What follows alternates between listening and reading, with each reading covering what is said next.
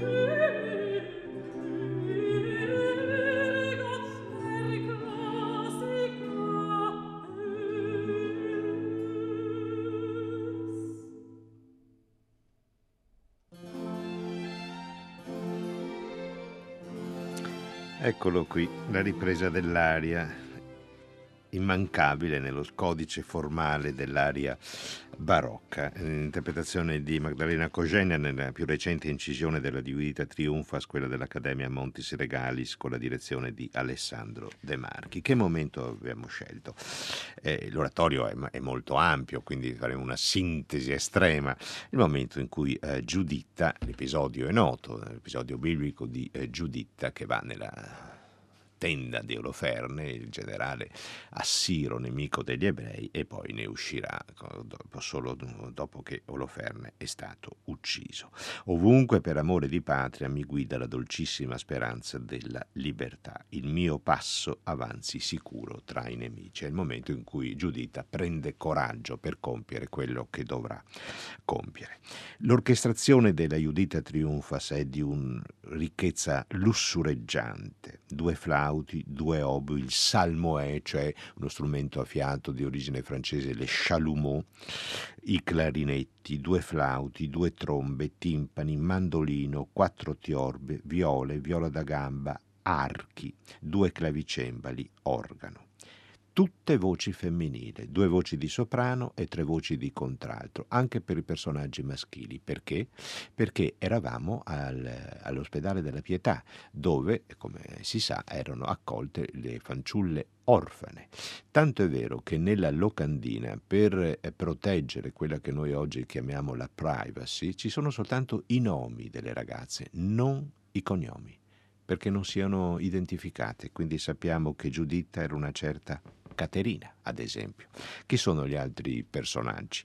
Abra, ancella di Giuditta, Oloferne, voce naturalmente di Contralto, il comandante dell'esercito di Nabucodonosor, Vagaus, lo scudiero di Oloferne. Quindi abbiamo due coppie maschili e femminili, Giuditta la sua ancella, Oloferne il suo scudiero e Ozia il sacerdote degli ebrei al quale sarà affidato il compito di benedire alla fine il gesto omicida di eh, Giuditta.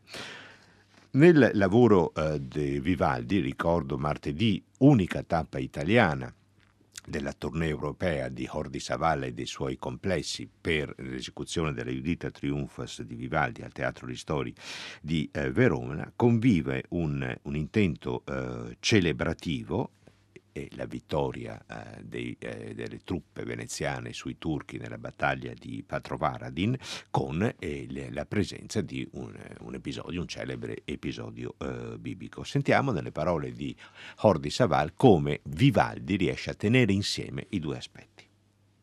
Come sempre queste storie sacre sono piene di simbolismo, no? piene di, di, di, di, un, di, livello di riflessione e di, uh, utopia anche.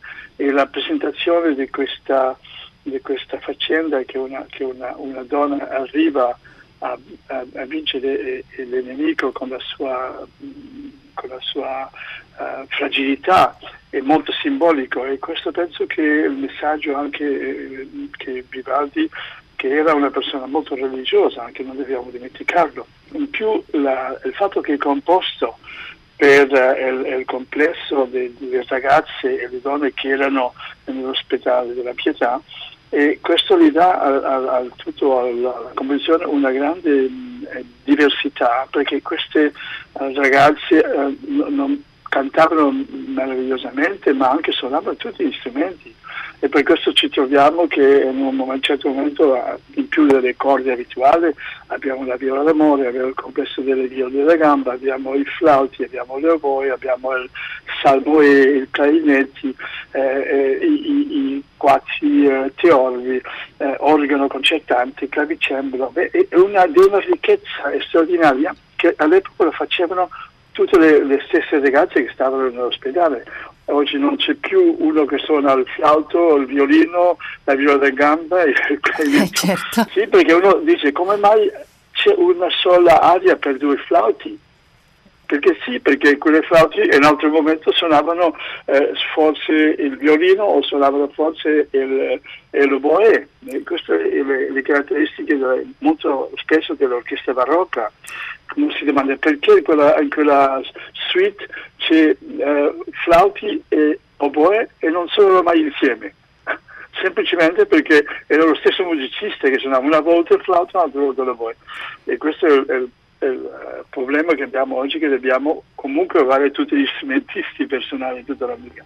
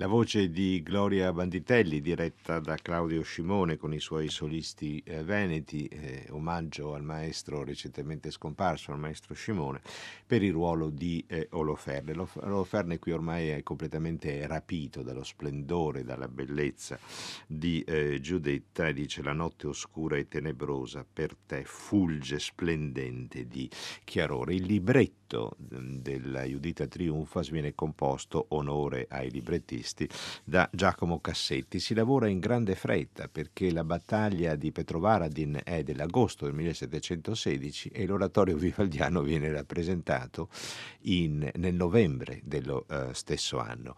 Eh, Caterina, abbiamo detto, nel ruolo di Giuditta e, e Apollonia in quello di eh, Oloferne e Silvia in quello di Abra, Giulia in quello di Ozzas, le ragazze della pietà, le putte orfane della eh, pietà. Nessun stupore naturalmente che dei ruoli maschili vengano interpretati da voci femminili o come succedeva nell'opera coeva da voci di, sopra, di virati cantori. Il canto barocco non, non ha alcun bisogno di realismo, di un'identità immediata, percepibile sensibile tra personaggio e suo corpo. No, Il bel canto barocco crea una sua propria identità del tutto scissa dalle caratteristiche sessuali del cantante. Può essere uomo, donna, può essere virato cantore. La verità del canto emerge comunque nella sua irrealtà, naturalmente. Se non c'è irrealtà, se non c'è stupore, se non c'è meraviglia, non c'è barocco. Ma continuiamo nell'intervista realizzata da Lucia Rosei con il maestro eh, Saval. Ricordo che la Judita Triumphans è l'unico oratorio sacro rimasto dei quattro, si dice, composti da Antonio eh, Vivaldi e proprio su questo aspetto di Vivaldi compositore sacro ascoltiamo questa riflessione del maestro Sabal.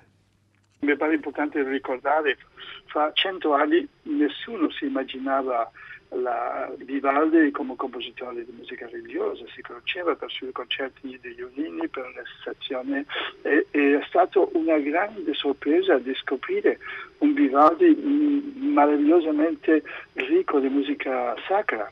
Questo è stato grazie alla scoperta dei manoscritti che stanno a nella biblioteca di, di Torino e abbiamo scoperto anche un, un Vivaldi operistico che, che non si, si conosceva e il fatto Vivaldi, Vivaldi stesso è stato colpabile, colpevole con la sua meravigliosa musica strumentale di un po' lasciare uh, all'ombra il Vivaldi eh, eh, compositore sacro e il Vivaldi compositore operistico. Ha avuto tanto successo con i suoi concerti, con i suoi meravigliosi eh, eh, concerti per il violino, concerti per le corde, per tutti i tipi di forme, che questo ha fatto durante un certo tempo eh, pensare che Vivaldi era soprattutto un grande virtuoso del violino e che le altre cose aveva fatto un po' così. Come, queste cose è come immaginare che oggi scopriamo che Chopin uh, ha, ha, composto anche delle messe, delle sinfonie o Brahms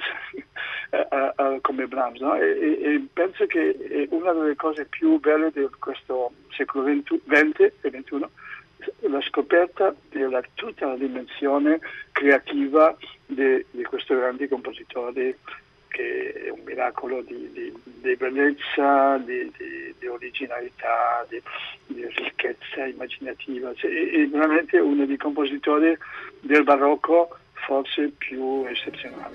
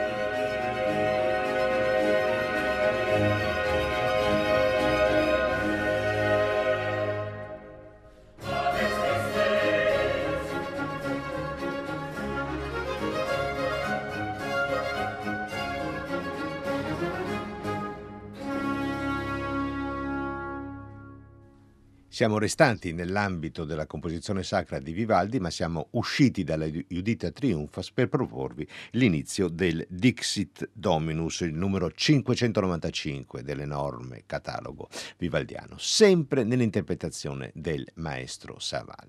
È arrivato un messaggio al numero della comunità d'ascolto di eh, Radio 3, inutile che lo ripeta perché evidentemente è presente nella memoria dei vostri telefonini, comunque lo ripeto, 335 5634 296, è arrivato un messaggio del signor Maurizio che dice lussureggiante, si riferisce alla Judita d'ascolto iniziale, il coro, sì è vero, lo era. Si può dire che mi piace più di Handel? Eh, non lo so, non lo so. E adesso, perché Saval non è solo un grande musicista, è ha delle idee geniali, pensiamo ai suoi programmi, alle sue proposte di concerto, dalle musiche del Don Chisciotte di Cervantes, alle musiche degli armeni, alle musiche del Mediterraneo, alle musiche del tempo di Erasmo da Rotterdam, sono sempre dei viaggi, delle scoperte. E che cosa ha fatto qualche tempo fa? Ha inciso, sempre con i suoi complessi, in un unico CD, in un unico cofanetto, i Dixie Dominus di Vivaldi, di Mozart e proprio di Handel. Sentiamo l'immensa diversità dell'attacco rispetto a Vivaldi Vivaldi, a quello di Vivaldi, del Dixit Hominus di Handel.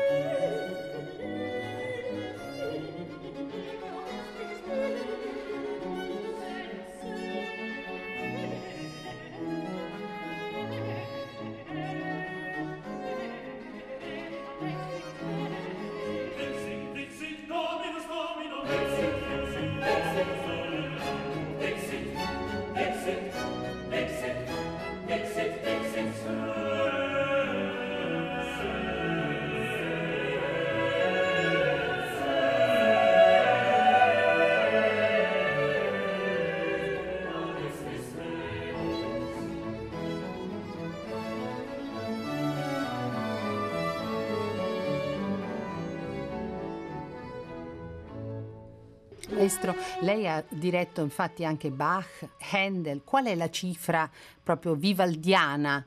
Vivaldi è, è, è, qualcuno che tratta le voci con una, una conoscenza straordinaria, li fa fare lo stesso uh, virtuosismo che gli strumenti, ma con una adattazione vocale sempre giusta.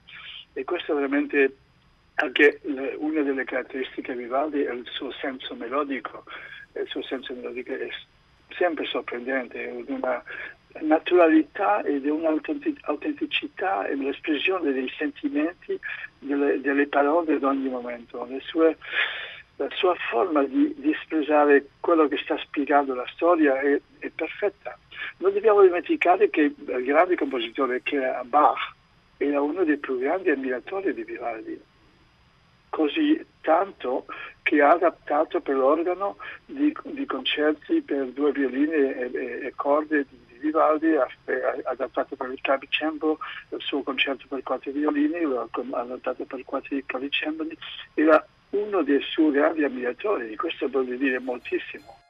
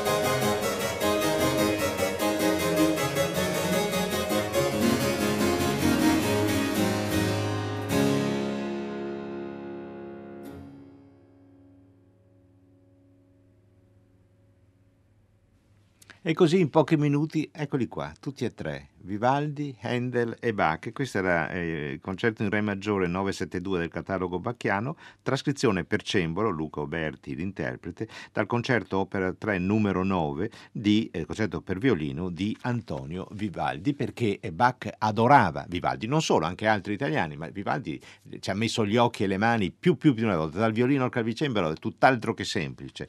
E prima Handel, Dixie Dominus, scrive eh, la signora Enrica, la musica di Handel mi sembra più ariosa.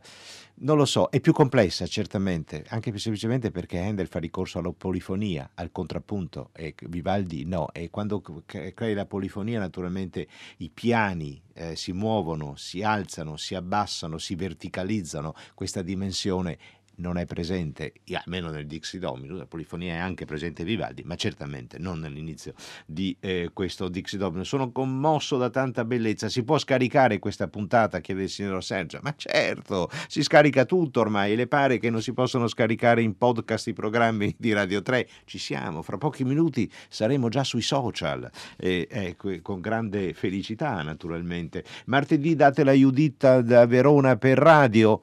Non credo, no, no, bisogna andare a Ristori di Verona e seguire le stagioni organizzate con la sua intelligenza musicale da Alberto eh, Martini. Dunque, eh, ultima domanda al maestro Saval. Forse qualche fedele ascoltatore di Mamus ricorderà il gran discutere dello scorso anno quando Saval ai nostri microfoni disse i musicisti oggi, i musicisti europei, non sono più capaci di improvvisare, hanno bisogno della pagina scritta, non hanno più fantasia, non si divertono suonando suonando, quando suono con gli arabi, quando suono con gli orientali, allora sì, ogni sera è diversa. Quando suono con gli europei fanno sempre le pagine scritte. Sentiamo l'ultima domanda a proposito della presenza dell'improvvisazione proprio in questa Judita Triumphas.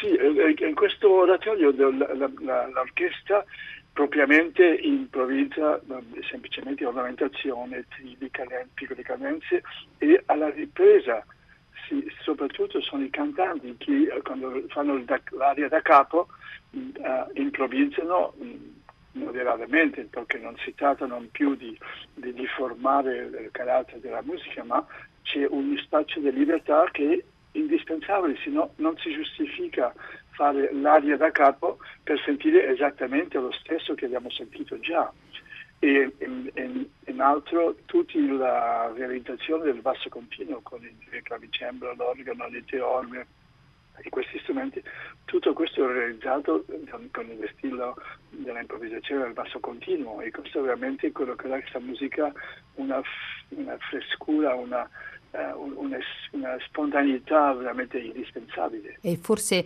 la cifra che racchiude un po' lo spirito barocco, secondo lei? Sì, ovviamente la, la, il barocco è il periodo della libertà.